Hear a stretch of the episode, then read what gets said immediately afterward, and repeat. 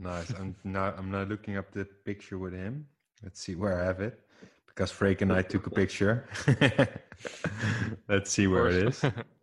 Um, I don't know if you can see it. Yeah. so that was really nice to meet him and uh, and see his work.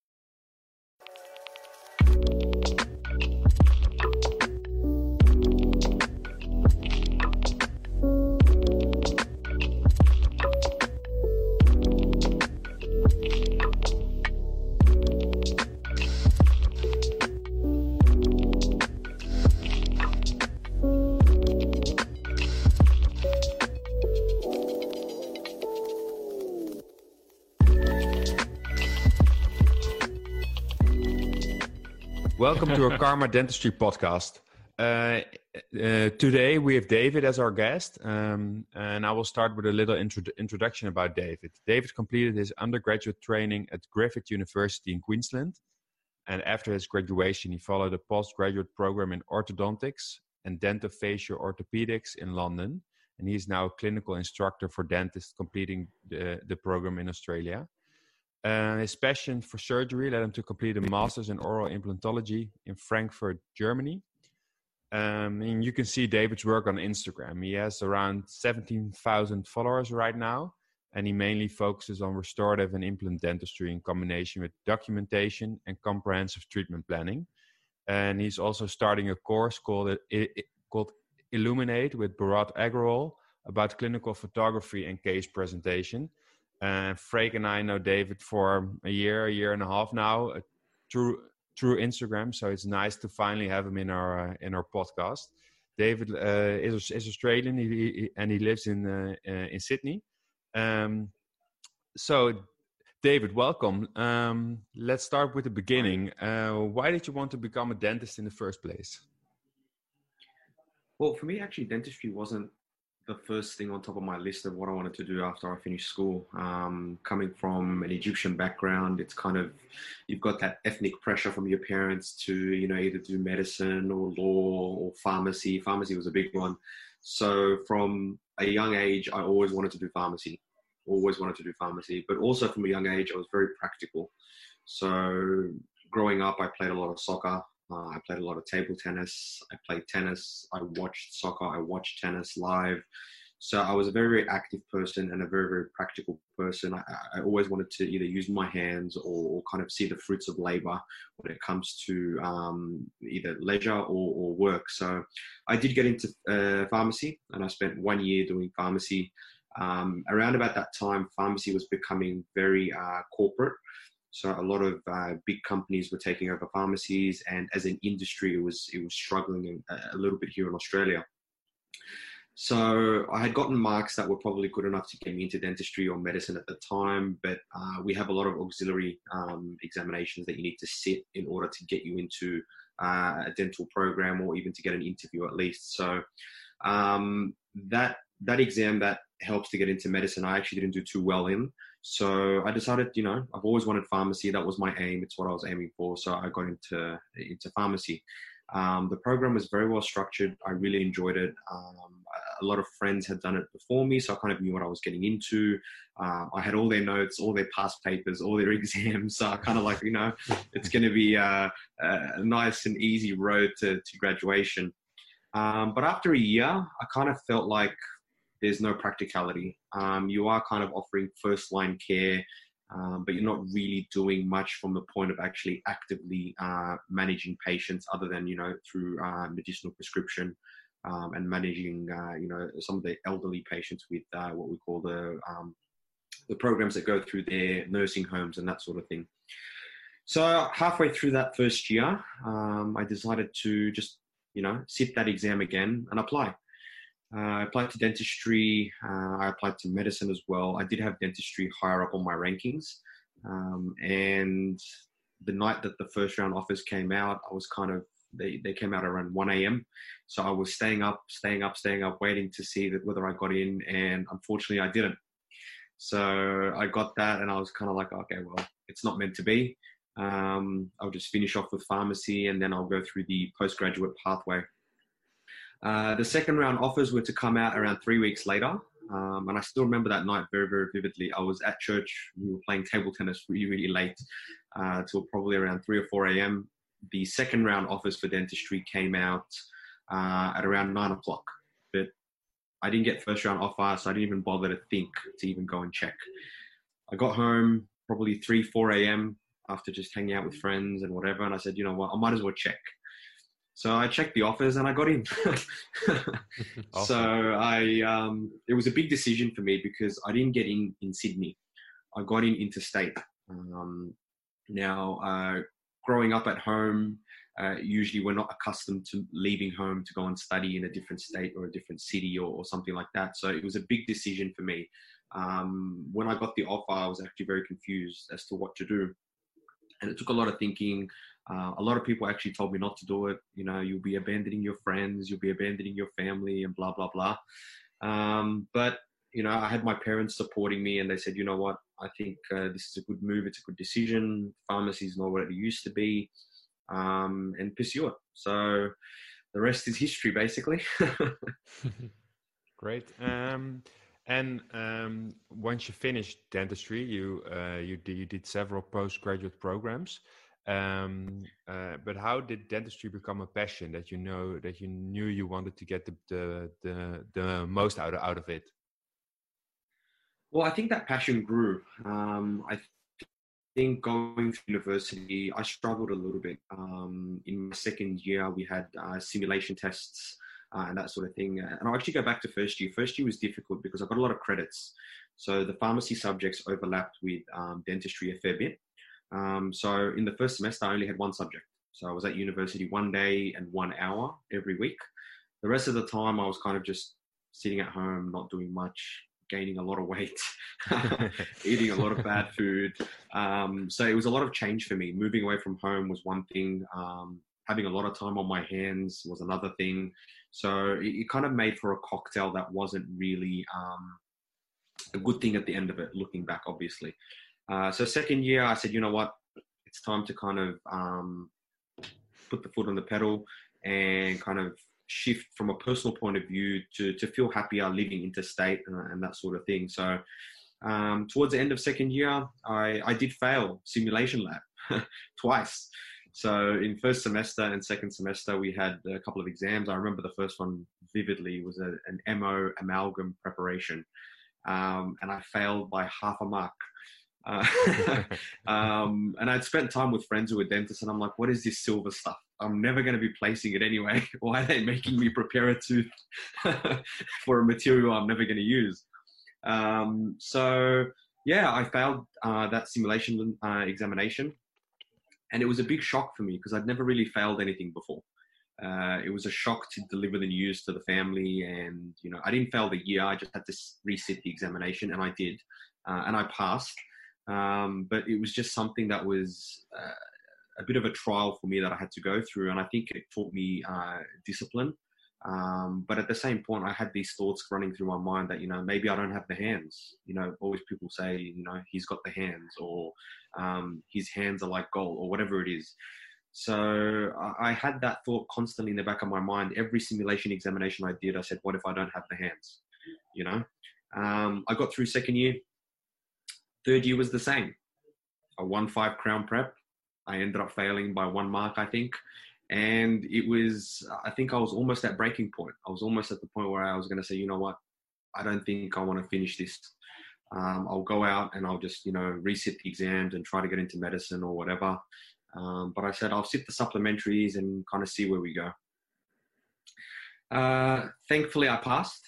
Uh, i got through onto fourth and fifth year uh, which were more heavily clinical based uh, and i was always kind of passionate to to do well, not necessarily passionate about dentistry as a profession, but passionate to do well. Um, and when I graduated, uh, I think the first person I contacted regarding any help with any case was Bharat. Um, and it's interesting because Bharat and I were years apart. He was three or four years ahead of me. Um, I met him through somebody, um, and I actually attended his wedding. The first year, it was two days before I my first day of dentistry. I attended Bharat's wedding. Nice. Um, so after that time when we met uh, and hung out a little bit more and connected on social media on Facebook, Uh, back then, I wasn't on Instagram, um, on Facebook, and we went through, you know, a couple of cases. I, I saw his passion, and passion is one of those things that's very contagious. Um, if you're in a field and you're feeling a bit dry or down, uh, and you spend a lot of time with somebody who is so passionate about what they do, it, it becomes infectious. Um, and you might not necessarily be passionate about the same thing, um, but you become passionate about something else. It might, you know, present you with an opportunity where you say, you know what, I'll just give this little bit of uh, extra time, work hard, and if it's not meant to be, I'll move on. Um, and if you look back at kind of the postgraduate programs that I did, I think that's how my my progression kind of went. So I was really, really passionate about ortho, really passionate, and I still am, but definitely not as much as when I first graduated. Um, I enrolled in an orthodontic program that was over two years, uh, 12 modules. Um, I always had an interest in surgery, so I knew that at some point I would kind of delve into the surgical pathway. Um, but I also really liked multidisciplinary.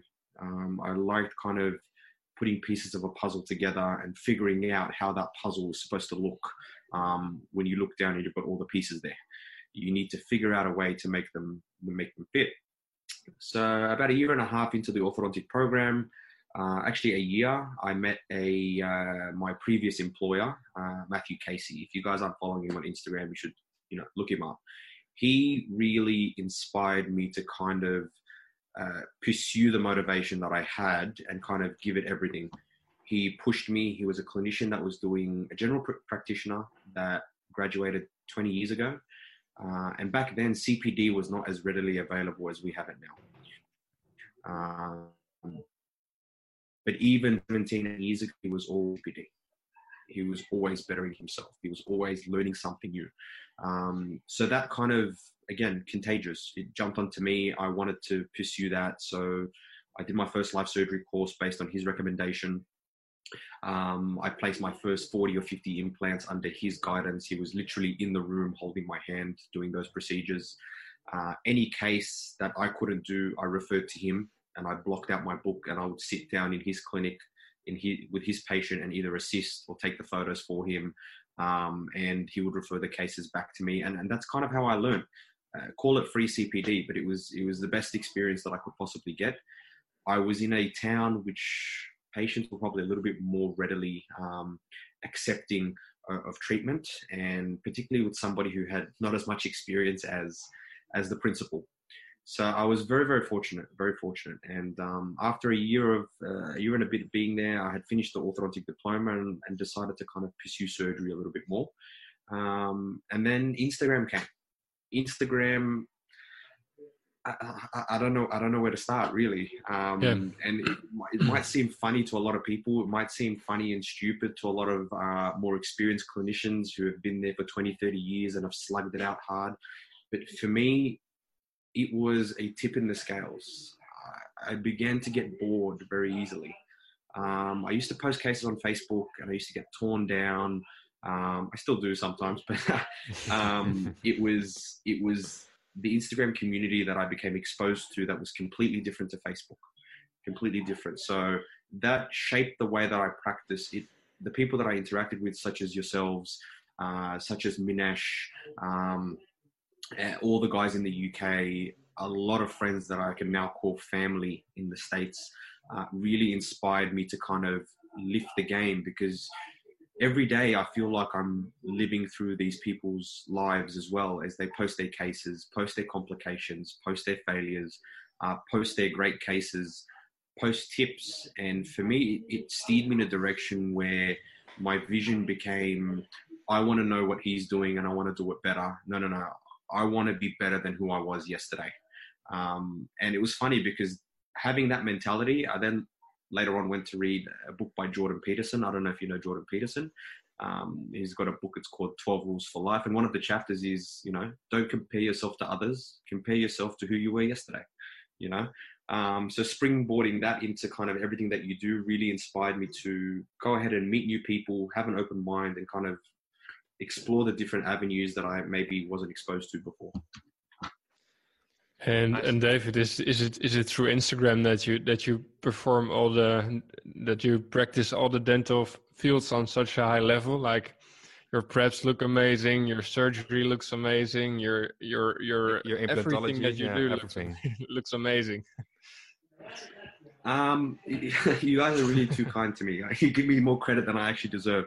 Um, so I, I- became involved with a group of four guys, three guys, four including myself, uh, and you guys know them very well. Uh, you know they don't need an introduction. I don't need to tell you who they are, but you know who they are. Bharat, Johan, and, and Aiden. The four of us ended in a group chat together. I think end of 2016. Uh, Johan reached out to me. Uh, we'd never spoken before. We'd never met before. I'd seen his photo here and there, and I actually thought he was a lot more of an experienced clinician, like duration wise. He'd been a dentist for longer than, than what I had been. Um, and in that group chat, I mean, I, I, didn't have passion for things like, you know, sexy crown preps. I didn't have passion for beautiful composites. Um, I had passion for surgery. I had passion for doing things well, but never to the level that I can now look back and say, wow, these guys really, really, really lifted the game day in, day out. We'd be in a group chat every day. Somebody would send a case, um, and there was no sugarcoating. Tell it like it is. You know, I'd send a case, and Bharat, he's too nice. If you ever want advice about a prep or something from Bharat, don't send it in a group chat. Send it to him privately, and tell him, tell me like it is, because otherwise he won't he's too nice. Like Brad's the type of person that will never hurt a fly.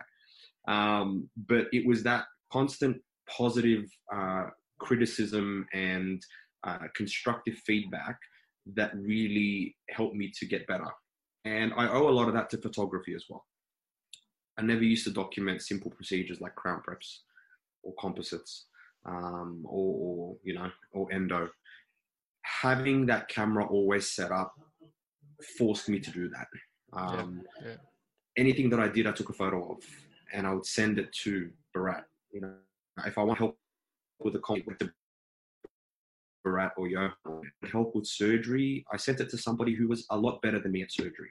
Um, I kind of dropped out of posting things on Facebook, and you know, every man in his opinion would be there, and it it was demoralizing sometimes. Uh, it helped me grow. It helped me develop a thicker skin, but at the same point, sometimes you need somebody to tell you how it is in private um, because that's how you really look back and reflect on your cases. Um, so those three guys really influenced my career uh, a lot, um, as well as photography. Yeah, photography definitely. Well, it, uh, your story uh, is very familiar, I think, for for Freek and I. Um, uh, if I look at myself, uh, I I passed every year at dental school, but I was used to um, being good at stuff and always uh, passing my my my exams. And I almost failed my first year uh, on crown preps, um, and and that was for me a big eye opener. From okay, I'm there's something that I'm not good at, uh, even though I'm trying really hard. Uh, so in mm. my mind, I was always bad at at preparations, and that was for me one of my uh, motivations to to really get into crown preparations because I wanted to do better. Um, uh, so it's so it's really nice to to see how you can turn something that's that's negative into something positive and and even mm. um, yeah uh, if people look at me they probably say that I'm good at preparations. Well, if you look at me five years ago, I I to, I, I totally sucked at it. And uh, if I look at uh, if I look at Freek, and I don't know if he uh, wants me to tell it, but he failed it, he he failed his first year. um, and if you look at his work now, nobody mm. would ever think that he that he that he failed his work and or or his uh, or his study. And um, what you're saying about Instagram is is absolutely true. Um, uh, if I speak for myself, I uh, was asked to give a presentation somewhere for young for young students that were uh, that were in dental that were in dental school, but I didn't have any clinical pictures. So I bought a camera and I started documenting.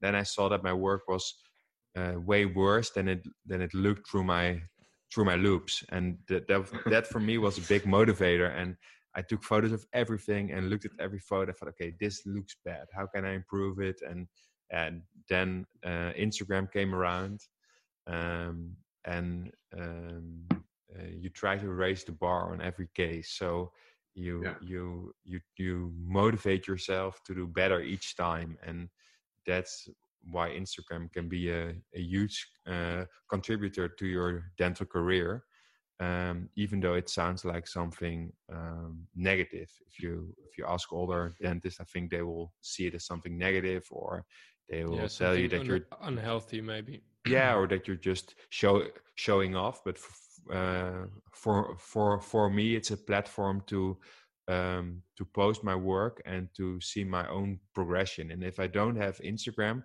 I would probably not pick up the camera as as much uh, because you're always in a hurry. You always um, you you you you always have an, have the next patient waiting. So if you don't have to Mm, take the mm. pictures, it will yeah um, it will save you two three minutes a case. So Instagram for me is is just um, a way to keep documenting and to keep uh, keep uh, prog- progressing. And I think it's the same for Mm. for for for Freek as well. Yeah, yeah, definitely. I think I think um, without without photography, you you cannot have the same level of, sophistication on your on your cases. Like um, on the uh, as as Martin as Martin uh, said said um, without photography, um, you cannot truly judge your work. I think m- maybe now now since we're using the microscopes you can you can see better what it would look like on a picture but i i was very surprised after i after i bought my first camera how how my work looked on the on the on the photographs like i Mm, cannot mm. i cannot share this it's not Yeah, yeah, yeah. yeah. and then and then I you think- start and then and then and then first you start to you start to uh to learn um um when your work is ready to be, be photographed and i think you can translate that to um yeah to that in that in that that you can that through photo to, to, through uh, photography you you learn when your work is ready when it's when it's finished when it's um, when it's done and Mm, um, mm, mm. yeah It's funny you say that. I mean, um, sorry, I'm just running a few points uh, based on what you guys have been saying because uh, I think what you say is very, very true. I mean, looking at the negatives of Instagram, and we can see it, and, and Brett and I, as well as Johan and I, and Aidan and I, have had these conversations before about how dentistry can be used, or how Instagram, sorry, I should say, can be used for the negative. Um, a lot of times you see you know these really really nice sexy photos um, but that's just it. It's just a photo. Sometimes it's just a photo. Um, and sometimes people practice dentistry just for the photo. And i think that really takes away from our aim as clinicians uh, what we owe our patients what we owe to the profession um, and what we owe to ourselves from an you know an honesty point of view and going home and saying you know what?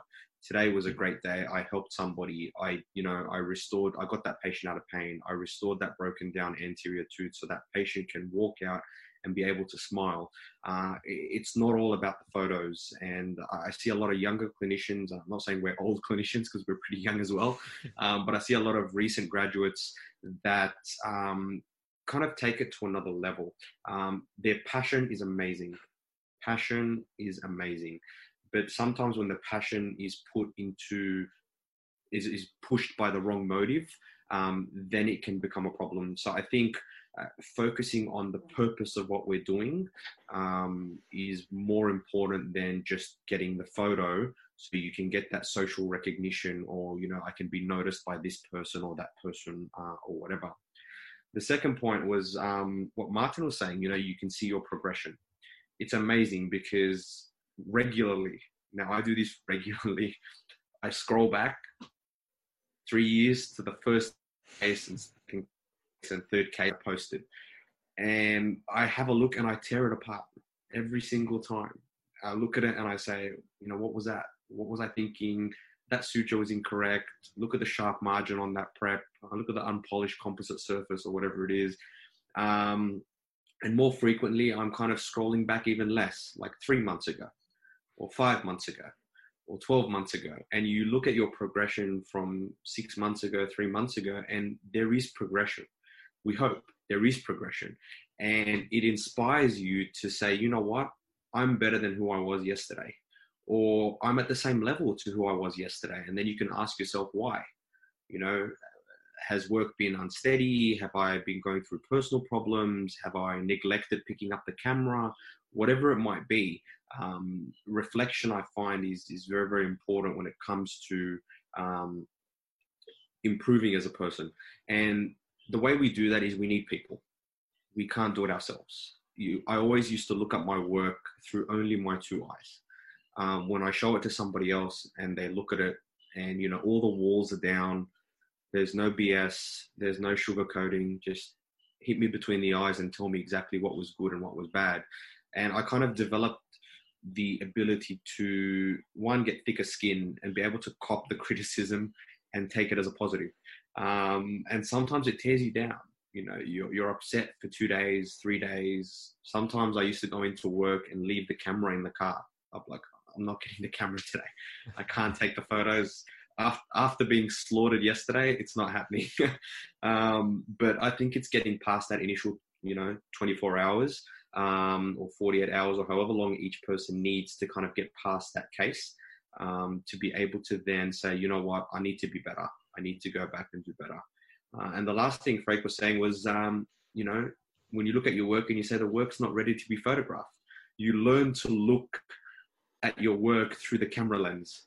Yeah. So, you know, you guys use a microscope. I use five times magnification. Sometimes it's not enough because when you take the photo at one to one, yeah, it, it, it looks completely different to what we see through the loupe. So, Absolutely. I've kind of learned to not doing it for the photo, but also knowing that if I take the photo now, it will show me where things are wrong, and that will slow me down because then I've got to go yeah. fix it. Yeah. I can't let yeah. the patient walk out, um, and that sort of thing. So I, I, really like where the conversation's going because it's it, I can relate to it a lot. Yeah. yeah. Yeah, I think I think you summarized it really well. Like when you when your work is not ready to be photographed, I think it's not ready at all. Because if you think this will lo look ugly on the in, on the picture, why would you leave it ugly? Why would you why would you leave it like that? And yeah, yeah, that's a big thing, I think. And what I and what I also noticed is that sometimes you're so um, caught up in your treatment that you miss uh, other other stuff that is that is so ov- that is so obvious. So sometimes I'm I'm so focused on an occlusal or or or a mesial preparation, and then I look back at my photos and I see um, a crack somewhere or caries somewhere, something that I've completely missed because I was so focused on getting that mm. that treatment right and then looking at your pictures and because i take pictures from the beginning till till the end i always when my assistant is light curing or some or I have to wait or something, I'm always scroll, scrolling through my pictures to see okay, is there anything that that I'm missing right now? Because sometimes you you can get so caught up that you miss ob- that you miss obvious stuff. Mm. For sure. And um, uh, what is dent what is dentistry like down under? Is everybody in a private practice, or do you have a government system, or how does it does it really work? So usually, when you're um, in your undergraduate or going through dental school, um, you do get exposure to the public system. Uh, I was fortunate because I went through a university where we saw private and public patients. So private patients would get, you know, a 20% discount or 30% discount if they were getting treatment done by a student. Uh, so we, you know, we did crown preps on paying patients. Uh, we had to really develop communication skills because they're paying. It's not like yeah. they've been on a waiting list for three years and you're just the person that they have to see.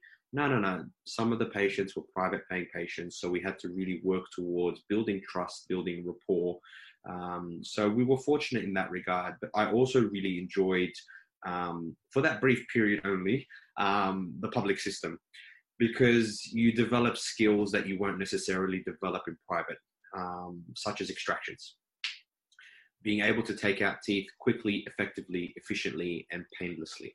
Um, that's something that you develop with uh, getting more runs on the board you need to be able to do more extractions to get better just like anything that 10,000 hour rule you know yeah. if you spend 10,000 hours doing something you kind of become competent um, maybe not perfect but competent so I was fortunate. My last 18 weeks of uni completely was all uh, public placement.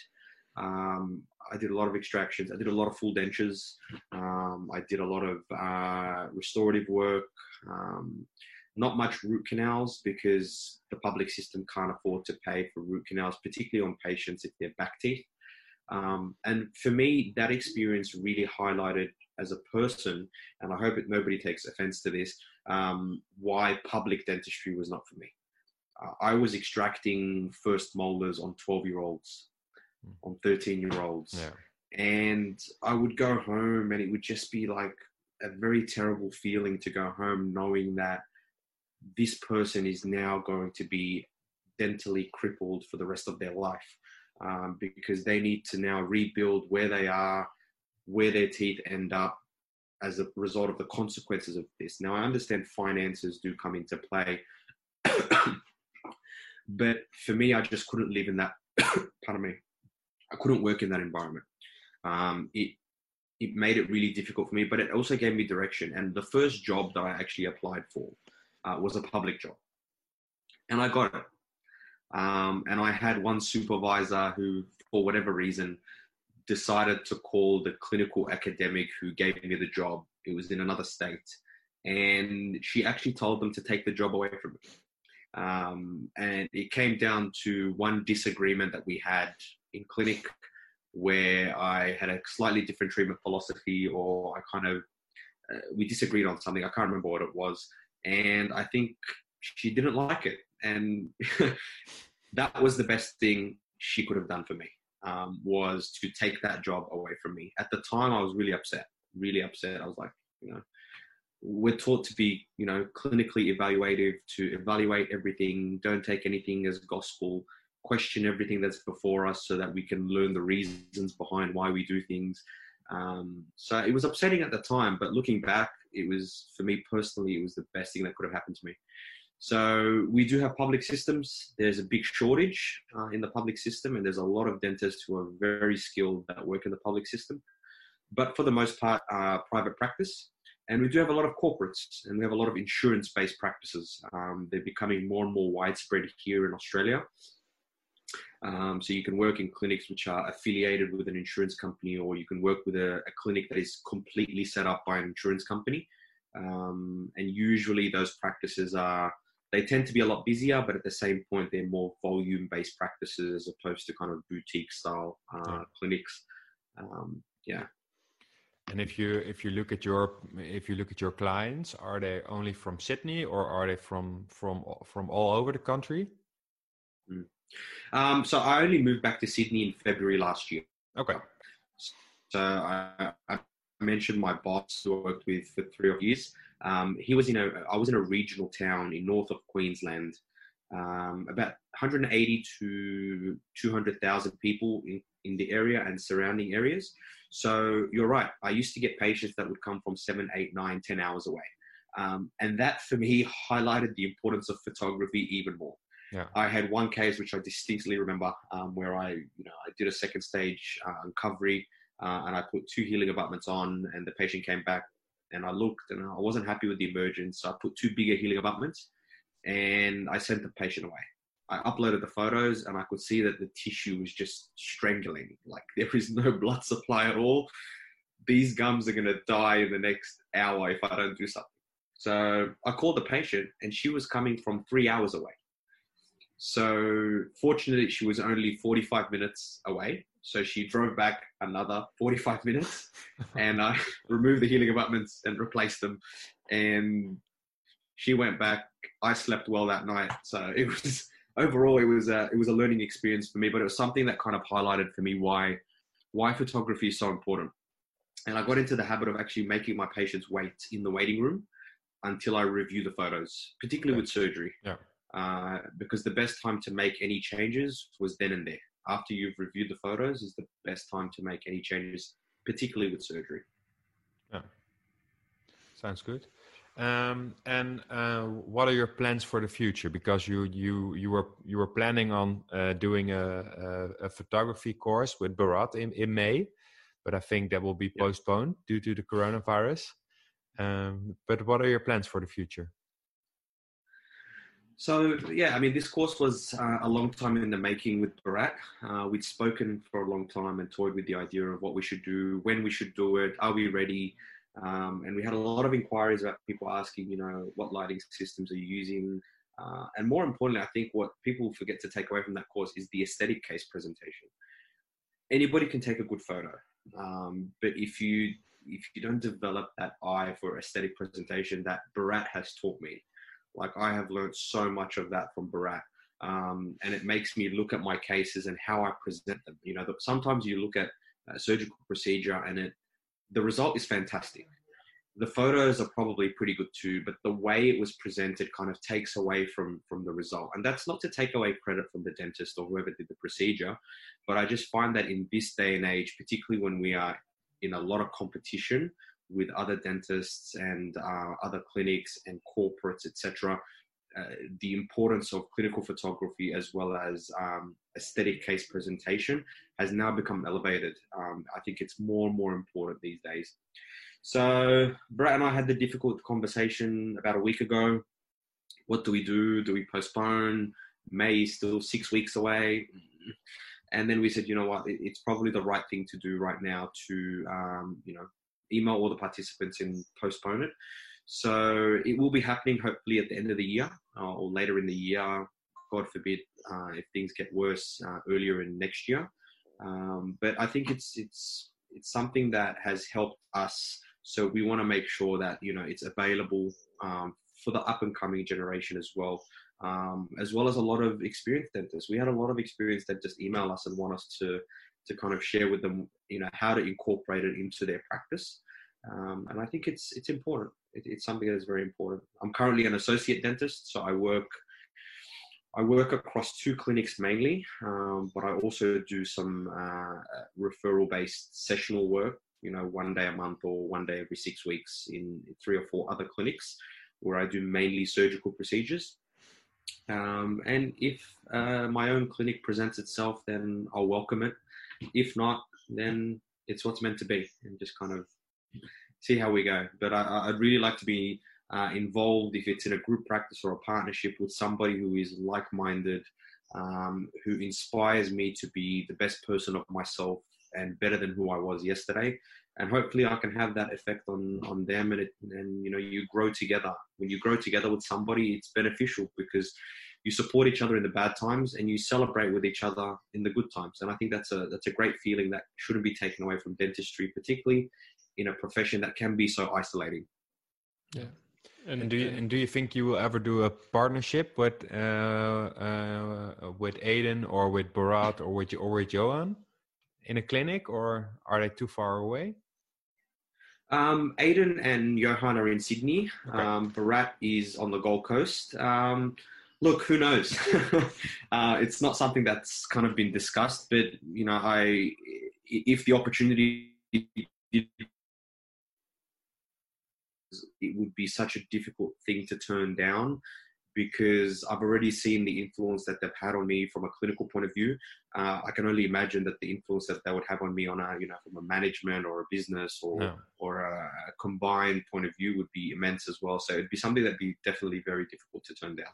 It, w- it would be a fantastic team. And um, I, yeah. I, I, yeah, I think um, um, when uh, Martin and I would work at the same practice, I think it would be, yeah, I think we would like um, yeah, it would be next level in the way how we communicate. I, I, I worked for a brief period with Jasper, one of our founders of Karma, and we mm. Constantly walked into each other's rooms and showed on their camera, "Look what I just did," and what do you think? what what do yeah. you think uh, I should improve, uh, change or improve? And um, I think that's a fantastic opportunity if you, mm. if, you, if, mm. if, the hmm. opportunity ever arises. And um, yeah. I have one more question because you you happen to be patient of Tony Rotondo, right? I knew this, How did I know this one was. How did I know this one was coming? have you have you ever have you learned something from him, or it, was it was it like a big coincidence that you that you walked into his practice and said, "Hey, I want to be patient here"? um, so I reached out to Tony um, probably about three and a half years ago. Uh, Matthew Casey, my old boss, did Tony Rotondo's full mouth rehab, did Tony Rotondo's um, uh, implant residencies. Uh, not Tony's full mouth rehab. Tony doesn't have a full mouth rehab. he did his full mouth rehab course and his uh, implant residency. Um, and Matthew actually, Tony used to live an hour from where Matthew Casey's practice is in Townsville, uh, Tony's family. So I, I, heard this from Matt that sometimes Tony would treat his family in Matthew's practice and that sort of thing. And that's kind of what uh, made me aware of who Tony Rotondo was. So I personally went through orthodontic treatment, uh, implants, the whole deal. So any procedure that I've done on myself or I've had done, I offer to patients. So I practice what I preach. You know, if I talk to a patient about an implant, I've had an implant. If I talk to a patient about orthodontics, I've had orthodontics. If I talk about soft tissue graft, I've had a soft tissue graft. so I reached out to Tony Rotondo um, just before my implants were ready to be restored towards the end of my orthodontic treatment. Um, and we connected, we spoke. Uh, he said, you know, I'd gladly take on your case. Uh, at the time, I was living in Townsville, so it was probably going to be a, a two hour flight from Townsville to uh, Brisbane. Uh, it didn't end up occurring in the timing that I'd hoped. Uh, I had a lot of personal events and stuff. And you know, dentists make the worst patients, right? We we always look after our own oral health and stuff at the end. Um, so I got around to it when I moved back to Sydney. Um, so I've been flying backwards and forwards for about three or four months now, probably a little bit longer. Um, and honestly, I walk into Tony's room and I'm just I'm just speechless. Like his his demeanor, his uh, the way he speaks to you, the way he um, looks and critically analyzes, and more importantly, just as a person. I think there's a lot of great clinicians out there, um, but what makes these great clinicians people who will never be forgotten is who they are as people before who they are as a dentist. Um, and I can confidently say that Tony Rotondo is one of those people that will always be remembered for who he was as a person as well as a dentist. Um, and yeah, throughout the treatment, he'd tell me, hold up the mirror. You can have a look at how I'm going to polish this and how I'm going to do that and how I'm going to shape the temporaries. And I'm very, very fortunate. I, I, look forward to every appointment, even though I'm flying to Brisbane and sometimes staying there overnight or flying there and flying back the same day. I always look forward to it. I always look forward to catching up with Tony. I always look forward to seeing him, and I always look forward to his cases. Um, so he's a very, very uh, humble clinician whose whose hands, honestly, I don't think can be compared to anyone else. I think I think we experienced the same thing. He was he was uh, lecturing uh, for the for the Dutch Academy of Aesthetic Dentistry in November, and mm. um, um, we had the opportunity to do a, a, composite course by him for one day, and then the day after he lectured for um, a, couple of hours, and and everybody was just speechless, and uh, as well, uh, and as you said, um, maybe even more because because of his personality, how how humble how humble he was on the stage, and um, yeah. like truly wanting to learn us something and yeah. Yeah. It's funny because I, I had an appointment with him two days after he got back from Amsterdam. So I said to him, I said, You met my friends. And he goes, Who are your friends? And I showed him the photos and he goes, Yes, yes, I did meet them. So it was only two or three days after he came back because I remember you guys messaged me while he was there. Yeah. Yeah, um, yeah. So when I had my appointment with him, I said to him, "I've just spoken to Martin and Frank, and they're saying that you know they had a really good time with you at the Dutch Academy of of dentistry, and he yeah he kind of he kind of said that you guys were great, and he had a, a lovely time there as well. Nice. I'm now I'm now looking up the picture with him. Let's see where I have it because Freek and I took a picture. Let's see where it is. Um, I don't know if you can see it. Yeah. so that was really nice to meet him and uh, and see his work. And what I also really liked about that lecture is that he um, that he also showed his long term results. So also patients from over 15 years, and it was not it was not all good. Uh, those patients came back with chipped edges and uh, teeth broken down, and that was really nice to see that somebody can present on a on a on a beautiful level, but if they don't show their failures, uh, you always have the feeling that they are hiding something. And he showed everything, and that's also something that is that was really really nice to to, to see.